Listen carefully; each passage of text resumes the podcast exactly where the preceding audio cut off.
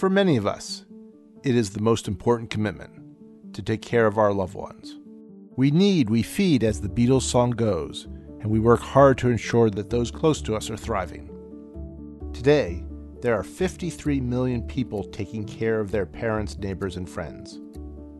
And there are 53 million stories. From the Stanford Center on Longevity, this is When I'm 64, the podcast for caregivers. I'm your host, Ken Stern. Today, we bring you a beautiful story of caregiving that crosses generations. It's the story of a mother's love for her family and the story of a son who steps up to take care of her when she loses her job at the age of 75. And it's all captured in a new documentary called Duty Free. Rebecca worked in housekeeping at a hotel here in Boston. She was a single mom who sacrificed everything for her children. I never expected it to happen to me. My job and my kids was my life. People from around the world were touched by my mom's story and started to reach out. Hello from Sri Lanka. Sri Lanka? I think it's so great what you are doing. I can't wait to catch up with all your adventures. I hope you make it to Sri Lanka one day. We'll take you to swim with dolphins. Sounds like fun. Bye, sounds like fun. I was just fired at 53 years old, and I'm following your footsteps in doing things that I've always wanted to do. Thank you. You are inspiring and beautiful. Right back. Good luck. Good luck with you on your travels. Stay in touch. What became evident as we went through the comments was how many people or people's parents had been let go late in life. Some were forced to retire, and others were terminated on account of charges they say never actually happened. My mom's story was more universal than we could have ever imagined. That's filmmaker Jean-Pierre Regis, heard here in an excerpt of the documentary he directed and produced. Jean-Pierre and his mother Rebecca joined me to talk about their amazing journey.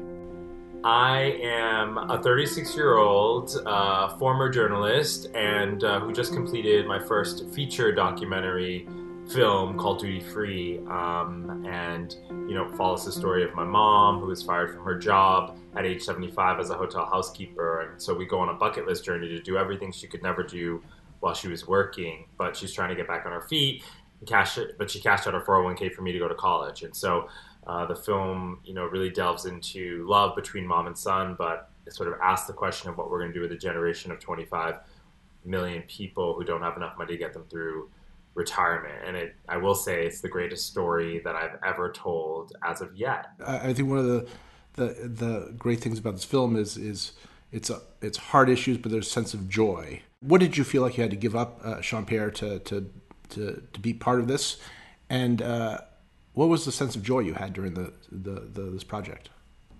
Yeah, well, for me, I worked at, I was on camera at CNN and at HLN and MTV, and so really big names. And to put down that job to pick up the camera and start filming my mom and start on this whole new sort of film journey. At first, it was kind of like, well, you're putting all your dreams aside. This is sort of that you would be a television journalist and, travel the world. But I realized maybe a year or two into it how much I was learning and how much I was growing. So at first I think it was hard for my ego, but then I realized, as my mom always does in terms of giving gifts to me, this was the greatest gift that she could have ever given me, is access to her story. So Rebecca, let me ask you this. When Jean-Pierre said to you, I want to make a film of this, what were your thoughts? I mean, how did you react to the idea that he'd be following you around with a camera for a year or more? Well, he didn't tell me, actually, until after he started doing it. You'll see me in various stages of no makeup, hair out here, and everything else. No woman would ever get filmed like that if she knew she was being filmed. But gradually I got the message when he had guys with cameras around, and then we discussed it. Did we not? But it was fun.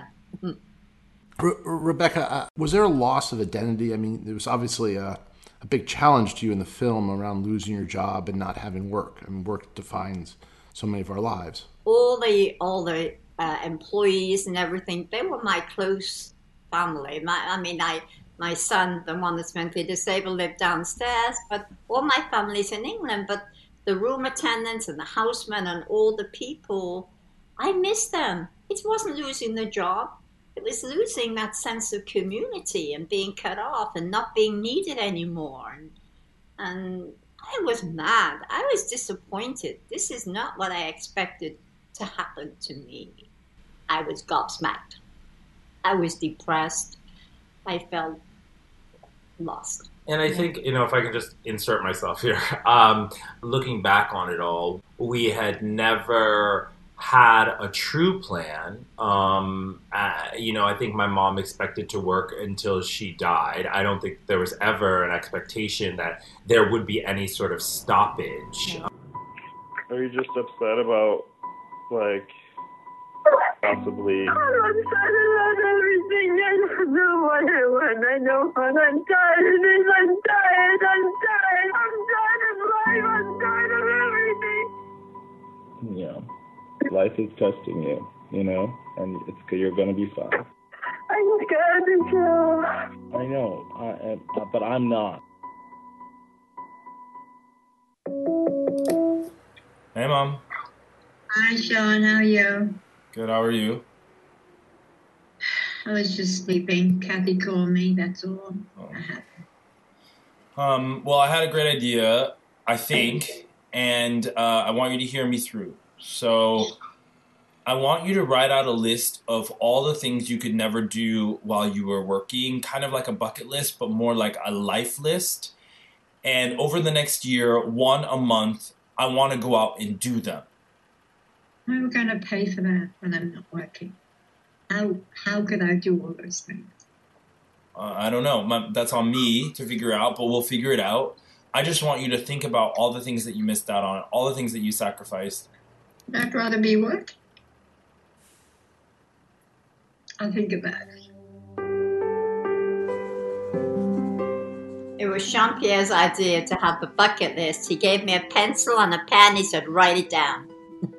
And my first reaction was, who's going to pay for this? Who's going to pay for all this? It was a valid question. I didn't have any money. And so what I did was I, put it up on Kickstarter and told people, like, hey, listen, I want to shoot this film. I want to take my mom on a bucket list journey. Will you help me do that? And then I emailed every single person I knew. They shared it with their friends. Our trailer went viral and it got 38 million views. And so we started to get all of these donations from all across the world who wanted to help support this story of my mom. And a lot of those people became sort of fans for years and years and years. And so we were able to build a really beautiful community of people who wanted to see this story through. And also, in the meantime, heard from people around the world whose stories reflected my mom's own stories. And that urged me on to say, okay, why aren't we seeing these people in our narratives? Like, this makes it even more important for me to finish this film.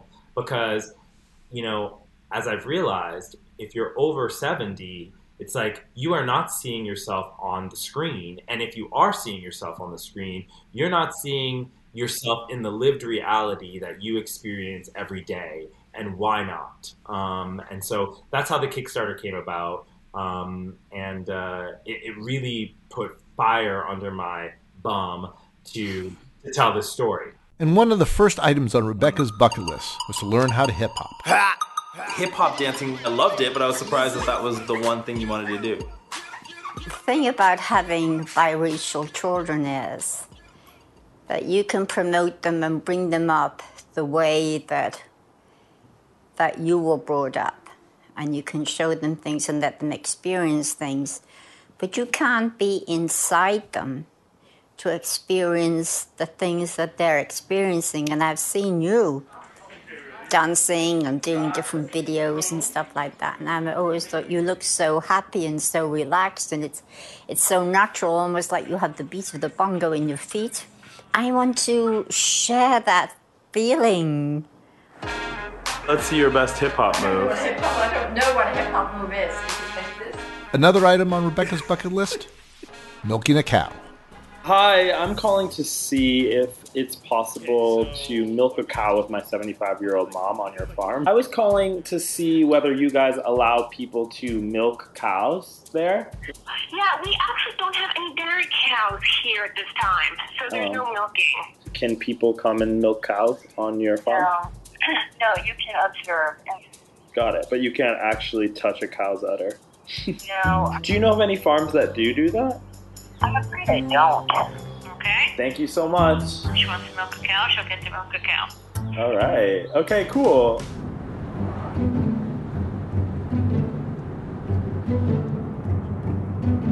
It's something I always wanted to do, was milk a cow. In Liverpool, we didn't have many farms. That's a little bit, it is childlike. Yeah. And freeing and... Yeah. And really back to nature, away from the corporate world and back to a time gone by.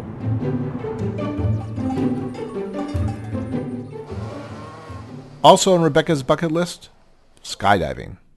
And then there was the brave person that talked about the skydiving. Several people, all old people, who are no longer living, many of them. Not from the skydiving, I hope. Yeah. He did it as a last thing, I guess, and I suggest it is the last thing you do. Not something I would advocate again. Here we come, sky and earth. This could be the last time you use your legs. So. That's right. Enjoy them. They were good old pair of legs too. Good, weren't they? They registered 14 miles a day on the pedometer at work. Yeah. Just breathe, Mom. Just breathe. Yeah. Good, you got that in here, got it here. Perfect. All right. I'm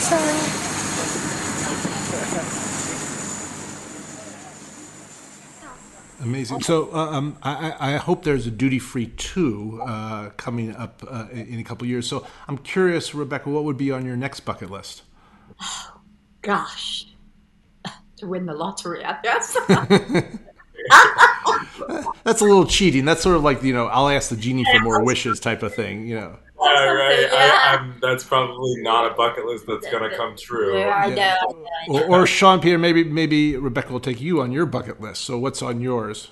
I'm really advocating for that. Saying, I'm like, well, yeah, now it's my turn after I've, you know, given this 5 years, like, now it's my turn. But I don't know. We'll see. As for Duty Free 2, so many people have asked about that. So many. And especially since we're living together now, it's like, tape it, you know, what is going on? And while I totally see the value in that, I am now at a point now where it's like, gosh, I just want to, like, live and exist with my mom and, like, capture the memories in my mind and, like, be there fully to experience her.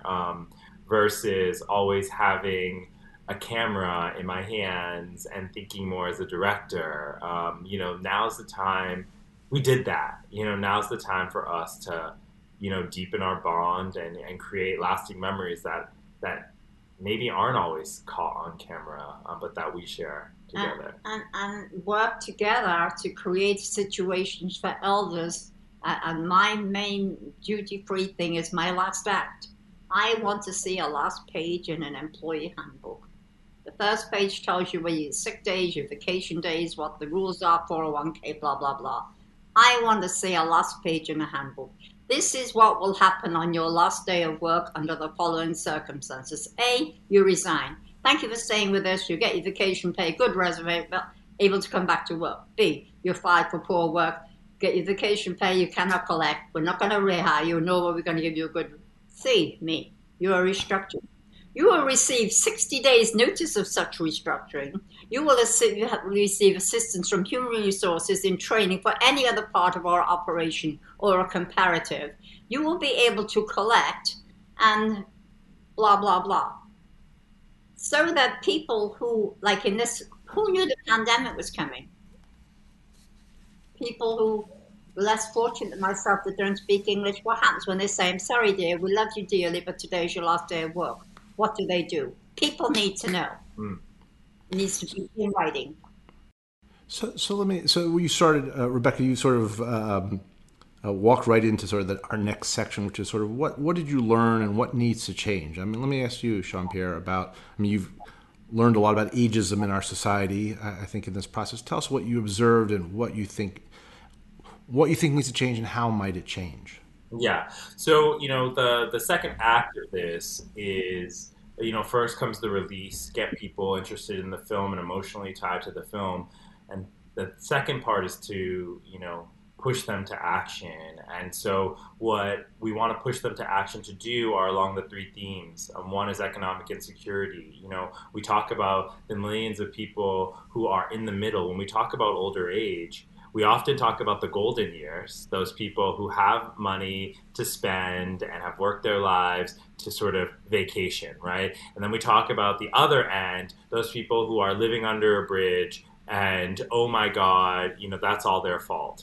And then there's this massive middle of people who've worked every day of their lives and still don't have enough money to safely get them through their Act 3. And what are we going to do about those people? What is the safety floor that we are willing to provide to the people who have helped to build this country? And so economic insecurity is, and having financial planning conversations with family and all of that is part of our impact mission and goal. Another one, as you talked about, is age and ageism. It's pervasive. It took me as a young person sitting next to my mom and watching how she traversed a website and how it wasn't made for her, and how there are so many barriers to entry for older people in the workforce, despite them having so many transferable skills, despite them having an EQ, you know, light years beyond people of my age.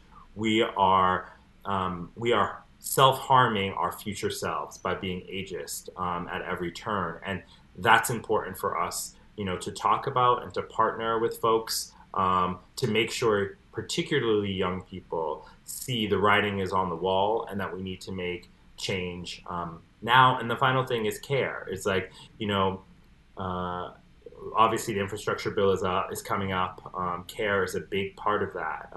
And as so many people are saying, you know, care can't wait. There are people like me every day who are taking time out of our daily lives to take care of the people that we love, because there is no safety net or safety floor for them.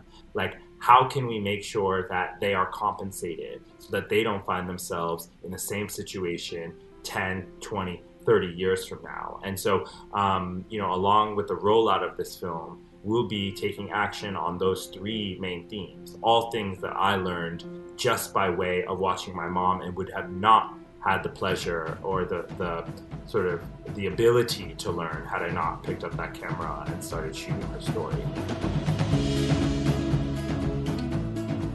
This experience has been really amazing for me because I feel like I've been able to spend so much time with you. And it's really made me think about, like, not having you here. I will always be looking down on you. One thing that's been a realization for me is, you know, the importance of having advocates. I think I learned how to be an advocate from watching you and Gabrielle, like having to fight for you and for your housing and for, you know, like you just to survive. I mean, it's like a non-stop fight. And I guess I never realized that everybody needed an advocate just to survive.